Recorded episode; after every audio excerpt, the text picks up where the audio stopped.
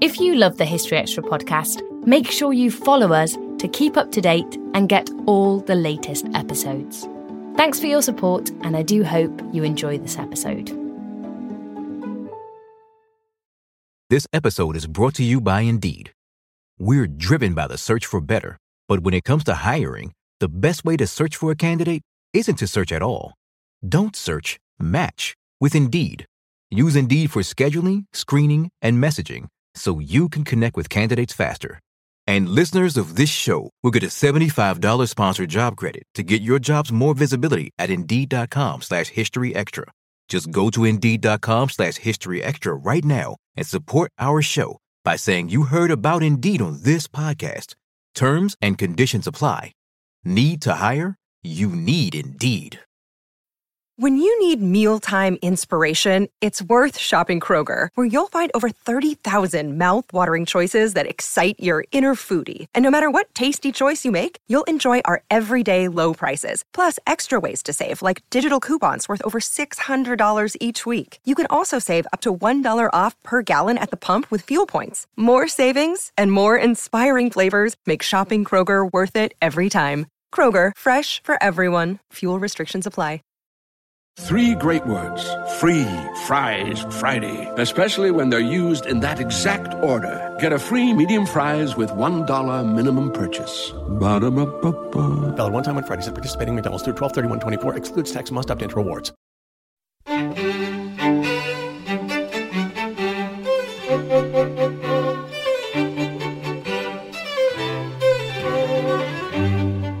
Hello and welcome to the History Extra podcast from BBC History Magazine, Britain's best selling history magazine.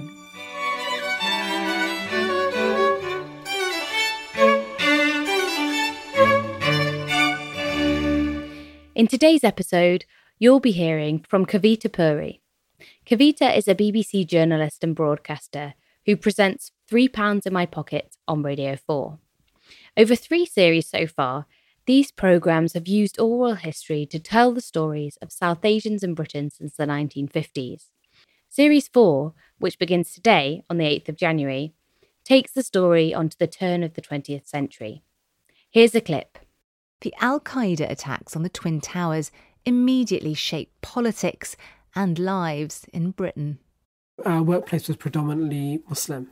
It was an IT company that was predominantly Asian Pakistani. And uh, the people that bought our sandwiches decided they didn't want to do that anymore. Um, you know, for, for our, our lunch service. Uh, it was an immediate change in attitudes towards Muslim and Islam in the public square. In Oldham, just months after the riot, Abdul's family felt that change straight away. Two days after, my sister in law, she went to town. She got her headscarf ripped off her head and thrown thrown away, and um, she was spat at. I, I was eight months pregnant when 9-11 happened and I was we, we'd moved back to Liverpool then. Farah Saeed was preparing for the birth of her first child.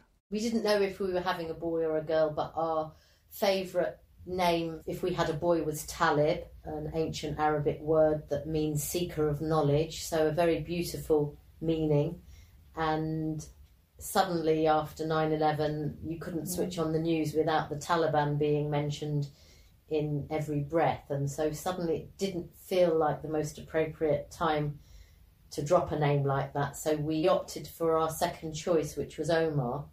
And again once we called him that we realized a few weeks later that the person in charge of the taliban at the time was uh, a man called mullah omar. So we could have had Talib all along, but yeah, I mean that you know it, it, it what was happening in the news was affecting you know decisions like that that we were making. So a little while back, Kavita spoke to BBC History magazine editor Rob Attar about some of the stories and themes to emerge from the new series. The latest strand of your series on Asians in Britain centres on the 1990s. Would it be fair to describe this perhaps as a golden age in this story? The 90s were absolutely the golden age, and that's how the people that I interviewed talked about it. So The the program's called Three Pounds in My Pocket, and the reason it's called Three Pounds is because when um, the generation that came over in the fifties and sixties arrived, they could only bring as little as three pounds, and so by the time you get to the nineties, it's really the children of the three pound generation who are coming of age. They're in their twenties, and they have a very different relationship to Britain. Many were born here, and this is their country. And so by the 90s, they were very much navigating their way, their identity in Britain. And for so many of them, it was a mixture of home life, which may still have had ties back to the mother country, whether it was India, Pakistan, or Bangladesh, but also Britain. So the 90s was really a, a wonderful decade for um, expression in terms of music and film and culture generally. So we're talking here about second generation British Asians. And so they had, I suppose, a dual identity that they were both British and Asian. For them, was that a positive thing, or did they almost feel caught between the two? Obviously, it's a really individual uh, response. Um, everyone feels differently what you've got to remember is people who were coming of age in the 90s were living in Britain in the 80s, 70s. And that was a really hard time to be South Asian. It was normal for people to be very overtly racist, whether it was the, the, National Front in the late 70s chasing you down the street, people saying things in the street. Uh, it was hard to be South Asian. And if your parents, your mum was wearing a sari, for example, as one of our interviewees says, you know, you, you really stuck out. And I think people just wanted to, to blend in. But I think by the 90s, people had a bit more confidence in their identity. And what I found is because because a lot more money was going into the arts and culture sector, people from the second generation were meeting each other and they found that when they spoke to people who had a similar kind of experience they could they could share that what one of my interviewees talks about this this kind of no man's land that you're you're not like your parents because you weren't you know you weren't born on the indian subcontinent but you didn't quite feel like the people that you were at school with or university who who had many many generations in this country and so I think people were trying to find their their voice, for want of a of a better uh, way of describing it, and they really, really did. But at the beginning of the nineties, British South Asian culture was absolutely not part of the mainstream. Other cultures were. So people wanted to, you know, be black or identify with black music, black fashion. That wasn't the case. Um, nobody wanted to identify with being British South Asian. But by the end of the decade, I'm not saying it was mainstream, but many of my interviewees felt it was kind of cool. You know, you had Brimful of Asha, it was number one in the charts. You had Talvin Singh, who, who won the Mercury Prize. Everyone knew about Goodness Gracious Me by the end of the decade. You know, everyone could identify with that, whether you're British South Asian or whether you're, whether you were English. Uh, and so it just felt, it felt more natural to have that coexistence. So, what were kind of some of the cultural expressions of the British South Asian community at this time?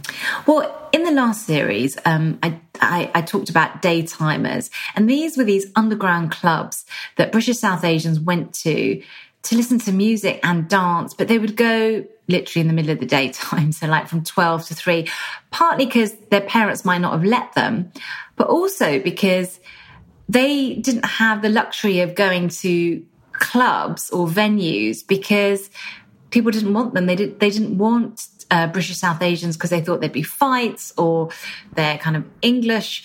Um, punters wouldn't turn up, and they also thought British South Asians didn't drink, so they wouldn't make a lot of money.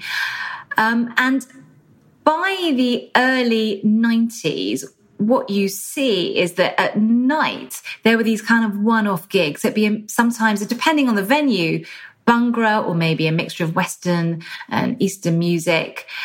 But in 1993, something really big happened. And Bombay Jungle was a night in the WAG Club in Soho. It was a really established club and it dedicated Tuesday night to British South Asian music. And pretty early on, hundreds of people were lining up to come. And it was a real mix of people. So Punjabi, um, Bengali, Gujarati, and they were often university students. And they had two floors. So one floor was Punjabi that played predominantly Bhangra music. The second floor played hip hop, R&B and soul and they were huge and people did drink and people wearing western clothes at the time and you know all these different communities mixing together dancing together um, listening to their music listening to western music. It was a really really special time and and what grew out of that was things like club Kali that again was fusion music but was for the LGBT community, which was way ahead of its time in the late 90s. And then you had really well established um, places like the Blue Note that had Anokha Nights, which Talvin Singh was involved in. So there was a lot of things that had moved from the underground, which were daytimers in the mid to late 80s, that were becoming slowly part of the mainstream. And were there any tensions between the two different generations here? The generation that arrived in Britain and then their children who were beginning to assimilate more with mainstream British culture? The generational aspect is a really interesting one. And I'm really glad that you raised that, Rob, because I think when people think of the British South Asian community, they always think of it as a very kind of, kind of one group of people but they're not, you know, they are divided by religion or region, class, caste. And that is the prism that people always talk about the, the immigrant or the British South Asian experience. But people rarely talk about this generational difference. And I think it's very profound. I think generational differences, you know, between you and your parents, they are big. But when you're in, when you're second generation from an immigrant family, you really feel that because your touchstones, your cultural references, your experiences are very different from that of your of your parents. You know, a lot of people in the second generation never told their parents to this day about the kind of racist abuse. And actually, a lot of people in the first generation never really talked about how hard it was when they arrived here. And that first generation, they still held ties to the motherland. They wanted to keep their head down you know, they probably remembered the empire. So they were happy to be here, but they wanted to survive here. Whereas the second generation didn't want to survive. Why should they survive? This is their country. And so they fought for their rights and they were much more vocal about it. And sometimes that, that brought, that brought clashes, but obviously over things like, you know, boyfriends, girlfriends, who you go out with, what you listen to, all that kind of stuff was is normal within generations but it was it is much more pronounced within you know uh, second generation from immigrant families. I've spoken to a lot of people that we've spoken to for over seven years and there's one family farah and rooney who we've spoken to and they had a conversation which honestly left us all in tears because it brought home to me how progress, how the second generation see progress and how the first generation see progress are two completely different things. So Farah is in her early 20s, in, in the 90s. And progress for her was meeting these wonderful people from a writers collective who she could share her experiences of being British South Asian. She was going out. She was in Liverpool. Her parents were in London. No one was telling her what she could and she couldn't do. But her mother found that really diff- difficult that she left London to go to university and then decided after she graduated that she wouldn't come back. And and she said the phone call where her daughter told her that left her heartbroken. She had never imagined when she would come to this country that that is what would happen, that her daughter would, would leave her. And she said, she describes going to the sea. She lived in, in London. She took herself off to the sea, to Kent and wept. And, and I think that the hopes for the first generation were to keep their families safe and to prosper, to, to be in jobs that were safe and to marry someone of the same religion. That was not always what the second generation wanted. You know, they, they wanted to be uh, their own people, express themselves and their identity. They wanted to choose who they married. And so progress for both of those generations meant very difficult things. And it's painful when you when you realize that actually two two generations don't don't want the same thing. And how big a milestone in this story would you say the 1997 general election is? Um, for a lot of people, um, you know, they'd grown up under under Thatcher, and Thatcher uh, and her and her premiership and later Major had seen big um, curbs on on immigration. But when New Labour came in, there was a very different sense of what it was to be British. Tony Blair talked of, you know, the old paradigm of the 20th century was capitalism and socialism, but that wasn't the case, and that the 21st century would be a battle of progress against forces of conservatism. And they, he almost describes, if you look at those early speeches of New Labour, like, it sounds like a post-racial society that he's describing. He's saying that you know, to be British isn't, it's, a, it's not even about race anymore. Um, and famously, um, uh, Robin Cook, who was then the Foreign Secretary in 2001, talked about chicken tikka masala being the national dish. So to be British felt all embracing. It felt very inclusive. And I think that a lot of British South Asians, they talk about feeling welcomed for the first time a lot of the people that I, I spoke to. And that and that promise of the 90s that, that so many described as the golden era partly i think was because of of the political shifts that then happened in in the late 90s um, and certainly with the coming in of, of new labour.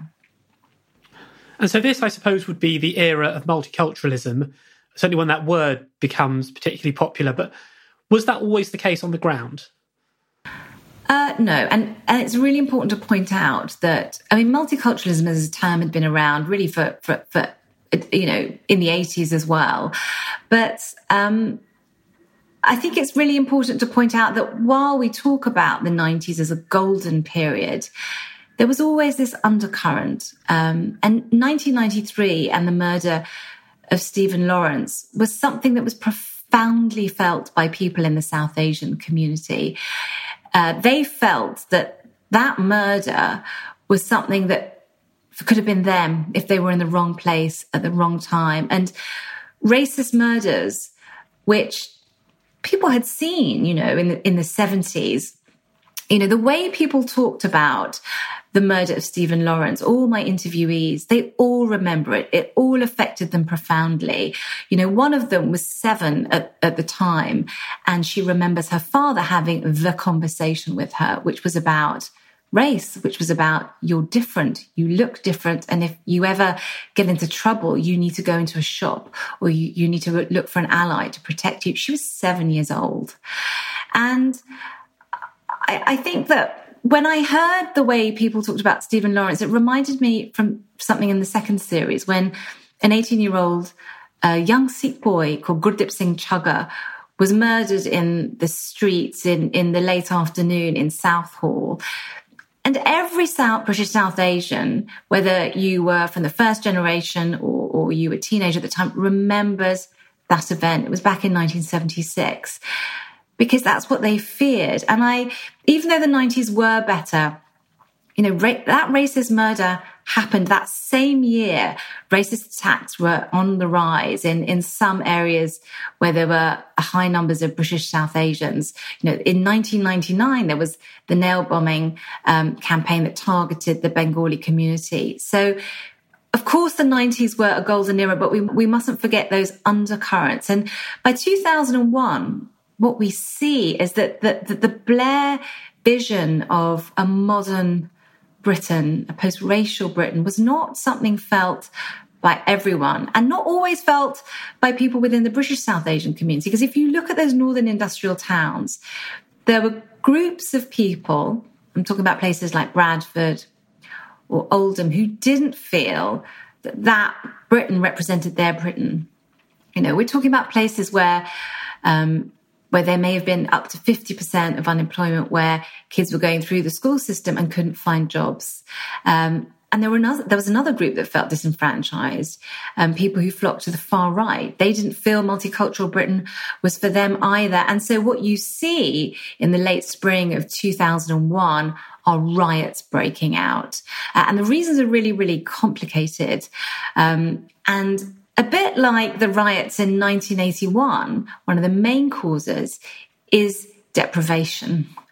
And, and what the report that came out into the Oldham riots in 2001, what it stated was that there were these kind of parallel groups of people living virtually segregated lives. And they'd been let down by the authorities. And they talked about the danger of allowing this to continue. And so you see that not everybody felt that this, this kind of squeaky clean vision of Britain was theirs. And so, would you say that rather than racism having gone away in this period, it perhaps had evolved? I think that racism was much less overt than it was in, in the 70s and 80s.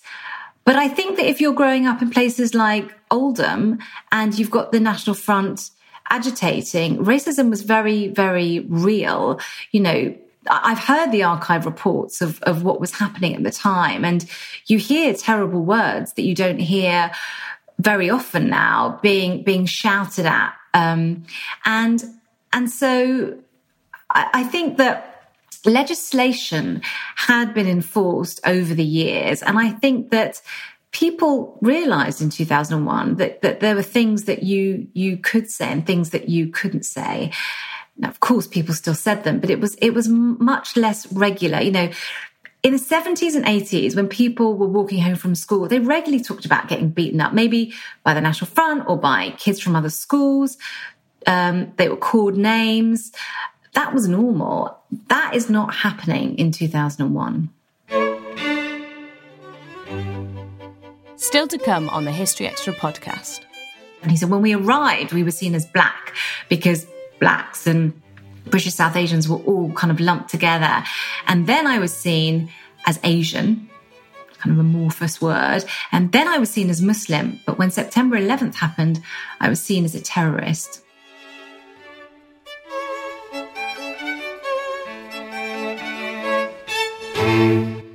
We don't always realise just how much our negative thoughts and experiences stick with us and weigh us down you may find your brain constantly running through a highlight reel of bad moments. That comment your friend made last week that hurt your feelings, that frustrating thing your mum does, or that silly thing you said in a meeting. Maybe it's time to get it all off your chest, whether it's a tiny annoyance or something much bigger. Talking about it can give you some relief and lead you to a potential solution. That's where therapy comes in. It's a safe space to share whatever's weighing you down and learn to process it so your internal highlight reel can focus on the good stuff. And BetterHelp offers affordable online therapy on a schedule that works for you. Connect with a licensed therapist by text, phone, or video call. Start the process in minutes and switch therapists anytime. Let it out with BetterHelp. Visit betterhelp.com slash historyextra today to get 10% off your first month. That's betterhelp, H-E-L-P dot com slash historyextra. This episode is brought to you by Indeed. We're driven by the search for better, but when it comes to hiring, the best way to search for a candidate isn't to search at all. Don't search, match with Indeed. Use Indeed for scheduling, screening, and messaging so you can connect with candidates faster.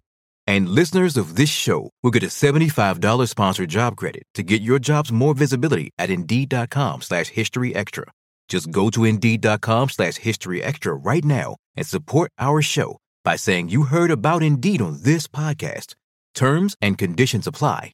Need to hire? You need Indeed. Now, I suppose a, a very important juncture in this story is 9 11. Um, what does that mean for the, the British Asian community, and to what extent does that start to divide up the British Asian community? The British South Asian community from the early 80s onwards had already been starting to fragment for various reasons. So there was the Amritsar massacre in 1984 um, that that kind of very much saw the Sikh community separate themselves off from other parts the British South Asian community or some Sikhs. Um, and then when the when the um, protests happened against Salman Rushdie's book, The Satanic Verses, in Bradford, there were some Muslims who wanted to kind of separate from from some of the Muslims who were protesting. But the other groups, the Sikhs and Hindus, also began to then differentiate themselves. But what you see with 2001 is the, the British South Asian Hindus and Sikhs really moving away. And some of the uh, contributors who are Muslim, they can recall that very, very, distinctly. Um, and so um, one of my interviewees who was Muslim said something very interesting. He arrived in 1957. He said, when we arrived, we were seen as black because blacks and British South Asians were all kind of lumped together. And then I was seen as Asian, kind of amorphous word. And then I was seen as Muslim. But when September 11th happened, I was seen as a terrorist. Um, and so you have those those splits happening. Um, but also, what you see is this trajectory that we saw in the 90s, this golden period, this flourishing where people were proud to wear their British South Asian identity on their sleeve. 2001 and September 11th happens, and people recoil again. Uh, and whether you're British South Asian Muslim or Hindu or Sikh, people's heads go back down again and they don't want to put their heads above the parapet. And a lot of my interviewees say that's where that moment of cultural flourishing really, really came to an end. But it's also worth pointing out that there was this backlash against the Muslim community. But initially, there was also a backlash against the Sikh community. Gurdwaras were attacked, people with turbans were attacked. Um, and actually, you know, if you've got brown skin and people looked at you, they didn't ask, are you Muslim, Sikh, or Hindu? You know, all those old kind of things that people had heard before came back out again. So it really did reverse the clock in so many ways um, in terms of progress that had been made up until that point. Over time, as the British South Asian community have become more settled, do you get a sense that some of the perhaps the older generations now feel more akin to what you might call the white British population than they do to newer immigrants, even from the subcontinent? I think that's quite a personal question. But what I would say is wider events have made people question their place in Britain. And I think that uh, post Brexit, and remember, it's really worth noting that a significant number, a minority, a significant minority of British South Asians did vote for Brexit. But after Brexit, there was an uptick in racist attacks. And people that I've spoken to did say that things they hadn't heard for a long time, go home, you know, all that stuff started to, to reappear. And the sense that I have got from making these programs and what we explore in the third program is, is progress linear? Do, does each generation have to prove itself in Britain?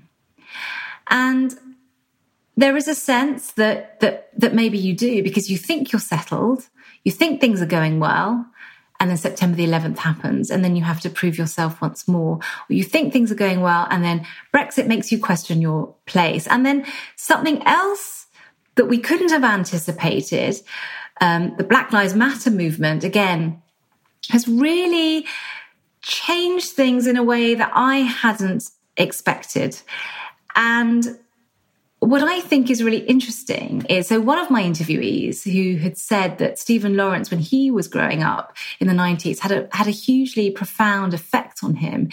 In the same way, so did the Black Lives Matter movement and the murder of George Floyd on his daughter. And his daughter came to him and they had the conversation about being different in this country, looking different, and what that means.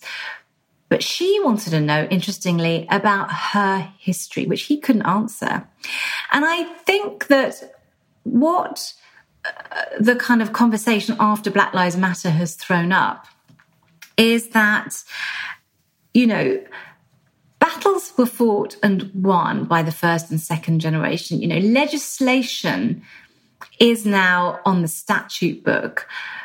But what is happening now is a kind of what my professor Gurharpal Singh, who is one of my regular contributors, always talks about is what we're going entering now is a kind of post colonial struggle where now everything is up for stakes. And it's and it's not just about being discriminated against but it's what he says actually is it's now part of the culture war. And so what we're really talking about is who Britain is and the stories that it tells itself about our country. What does it mean to be British? And so when he talks about everything being up for grabs, I think he's talking about things like decolonizing the curriculum and you know whose version of history are we telling you know look just look at the subject of winston churchill for example and the debate that there has been over that and so i feel that this next phase which is is a kind of whether you want to call it the culture war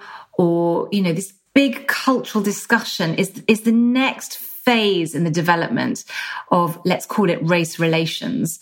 But that's where we're heading. And a big part of that, funnily enough, is, is about the kind of history that I've been doing like three pounds, which is I've always argued it's British history. It's about the stories we want to tell, but the stories we include and the stories that we say are part of, of British history. And, you know, whether that's in the curriculum or, you know, talking about empire more openly and freely. You know, the empire ended a long time ago. You know, we surely should be able to, to talk about it, but it feels very live and very, very raw. And I think that's now the territory that we are entering. And so, um, on the subject of Black Lives Matter, that has clearly brought you know a lot more focus on Black history, which is clearly really important. But do you think we also need a kind of similar focus on British Asian history? I absolutely do. I think it's absolutely right that there is a, um, you know, Black History Month. But in the last census, there were over 3 million British South Asians in our country. Uh, the next census is due to take place next year, and there will be many more, I'm sure. And, you know, the, the history of Britain and the history of the Indian subcontinent are so intertwined over many centuries.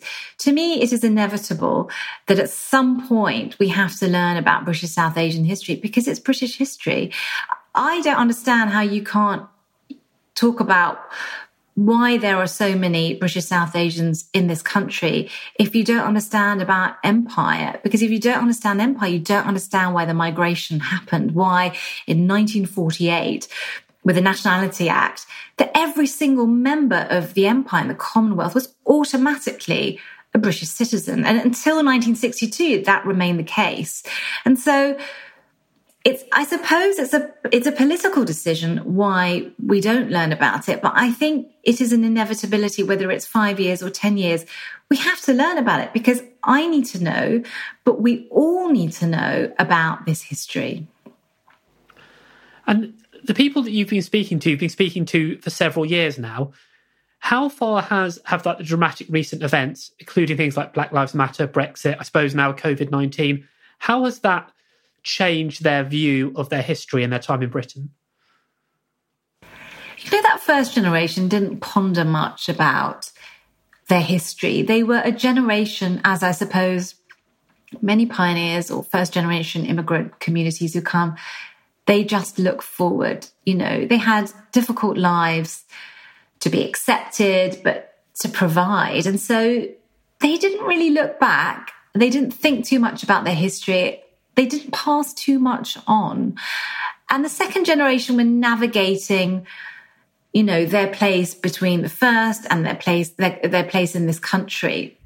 I think it's the third generation who are really curious and are demanding um, that that they learn about their history and they know their history. And what's really interesting to me is a lot of young British South Asians love these podcasts because it's it's often the first time that they've heard about their history because they're not hearing about it in schools. There aren't any books out there about it.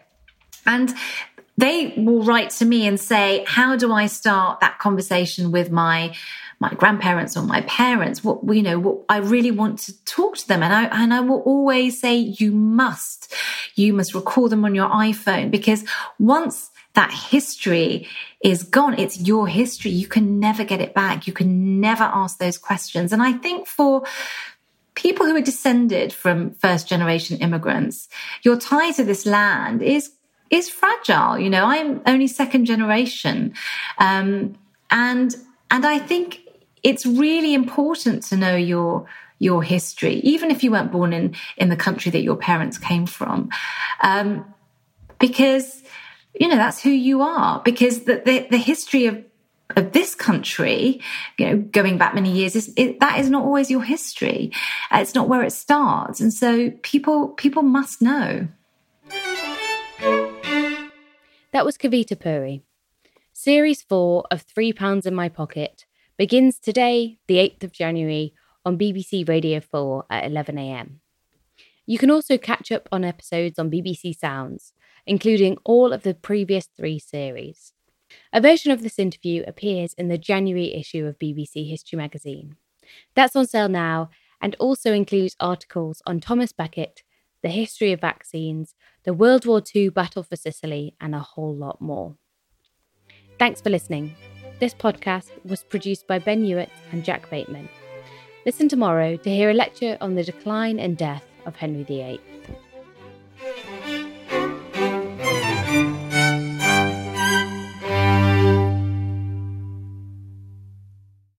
A collision between a Chinese jet and an American spy plane.